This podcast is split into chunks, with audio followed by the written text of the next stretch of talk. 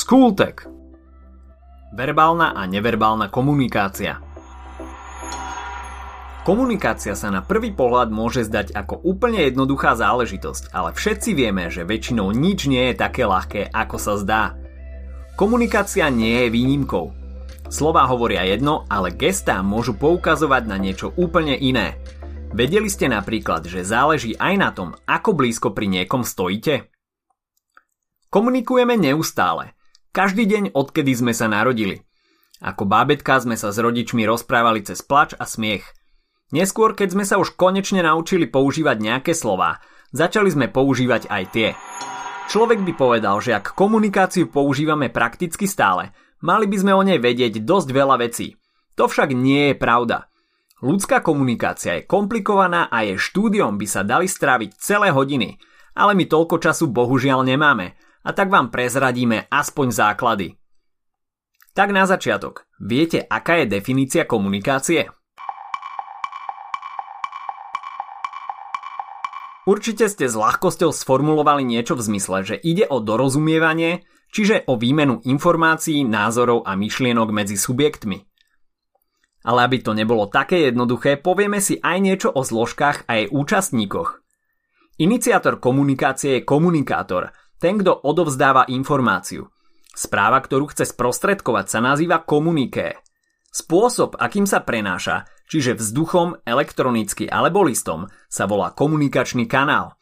A samotný jedinec, ktorý má byť príjimateľom informácie, je komunikant. Takže komunikátor odovzdáva komuniké cez komunikačný kanál komunikantovi.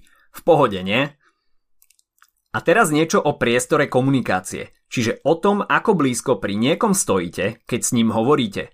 Pretože aj na tom záleží.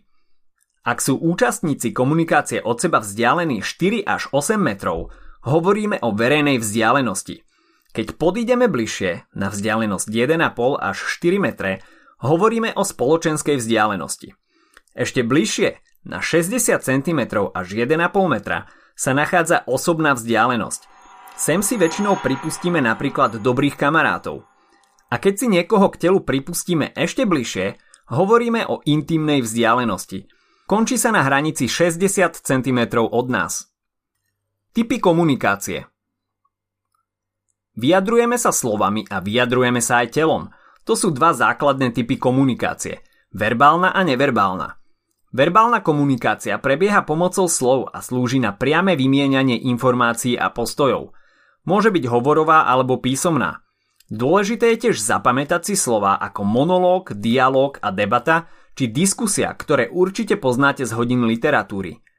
Dialóg je rozhovor dvoch a viacerých osôb. Monológ prejav jednej osoby, ako keď vám napríklad mama spustí monológ, že prečo máte v izbe taký bordel. A debatu alebo diskusiu môžete mať so spolužiakmi, keď sa dohadujete, nakedy preložíte písomku. Čiže ide o rozhovor v istej sociálnej skupine, ktorý má často nejaký cieľ. Čo sa týka neverbálnej komunikácie, často funguje ako doplnok k tej verbálnej. Výrazy našej tváre, mimika, reč tela a pohyby rúk, čiže gestika, alebo dotyky, haptika, to ako náhlas rýchlo alebo pomaly hovoríme, všetky tieto aspekty, či už vedomé alebo nevedomé, buď potvrdzujú alebo vyvracajú to, čo hovoríme. Do neverbálnej komunikácie patrí napríklad aj to, ako sa oblečiete – ste upravení? Máte čisté a vyžehlené šaty? Alebo máte deravé ponožky a na rukáve podozrivý flak, ktorý je pravdepodobne pozostatkom včerajšieho obeda? S okolím komunikujeme aj výzorom a ten môže dosť často zavážiť na tom, ako nás vnímajú ostatní. Napríklad aj prípadný zamestnávateľ. Takže, dobrá rada nad zlato, pred príchodom na pohovor si pre istotu poriadne skontrolujte, či vám niekde nechýba gombík. Hovoria za nás aj naše skutky a ľudstvo sa už od nepamäti vyjadrovalo aj cez obrazy a symboly. Napadajú vám ešte nejaké ďalšie formy komunikácie? Hovoriť za nás môžu napríklad aj činy. Sme ochotní pomôcť našim blízkym? Nachystáme kamarátovi na narodeniny prekvapenie? Čin povie viac ako tisíc slov a to, že vám na niekom záleží, sa najlepšie vyjadri konkrétnymi skutkami. Zaujímavá je aj komunikácia symbolmi – rôzne piktogramy, dopravné značky alebo aj emoji. Predstaviť svoj postoj či nápad ďalšiemu človeku niekedy nie je ľahké. V ceste nám stoja rôzne šumy v komunikačnom kanáli, ktoré môžu význam našich slov pozmeniť či úplne znemožniť. Šumom môže byť takmer čokoľvek, od nestabilného internetového pripojenia, ktoré spôsobuje, že svojho kamaráta počujete takto, až po rôzne predsudky alebo jednoducho nezáujem druhej osoby. Z takéhoto vzájomného nepochopenia potom vznikajú konflikty – či už interpersonálne, čiže medzi dvoma a viacerými ľuďmi, alebo sociálne, kedy jednotlivec stojí proti nejakej skupine, respektíve dve skupiny stoja proti sebe. Zaujímavé je, že ani konflikty nie sú jednoliaté. Kenneth Boulding rozoznáva statický a dynamický model konfliktu. Statický je taký, ktorý sa nemení a tým pádom je zrejme aj o čosi jednoduchšie ho vyriešiť. Dynamický je však o čosi komplexnejší Ide o to, že obe strany sa prispôsobujú aktuálnej situácii. Jednotlivec A niečo urobí, čo následne ovplyvní jednotlivca B, ktorý reaguje. Na jeho činy opäť reaguje jednotlivec A a tak ďalej.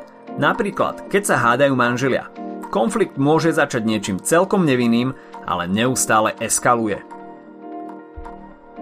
Tak si to zopakujme. Povedali sme si, čo je to komunikácia. Vymedzili sme si aj jej priestor, zložky a účastníkov – Komunikáciu rozdelili na verbálnu a neverbálnu. Takisto už vieme aj to, ako vznikajú konflikty, ktoré môžu byť statické alebo dynamické. A pamätajte si, komunikátor odovzdáva komuniké cez komunikačný kanál komunikantovi. Ak sa ti dnešný podcast páčil, nezabudni si vypočuť aj ďalšie epizódy z Kultegu alebo našej série Hashtag čitateľský denník, v ktorej sme spracovali dve desiatky diel, ktoré by si mal poznať. Potešíme sa aj, ak nás ohodnotíš na Apple Podcasts, napíšeš komentár na YouTube alebo dáš odber na Spotify, aby ti nič neuniklo. A nezabudni o nás povedať kamošom. Počujeme sa pri ďalšej časti Skultegu.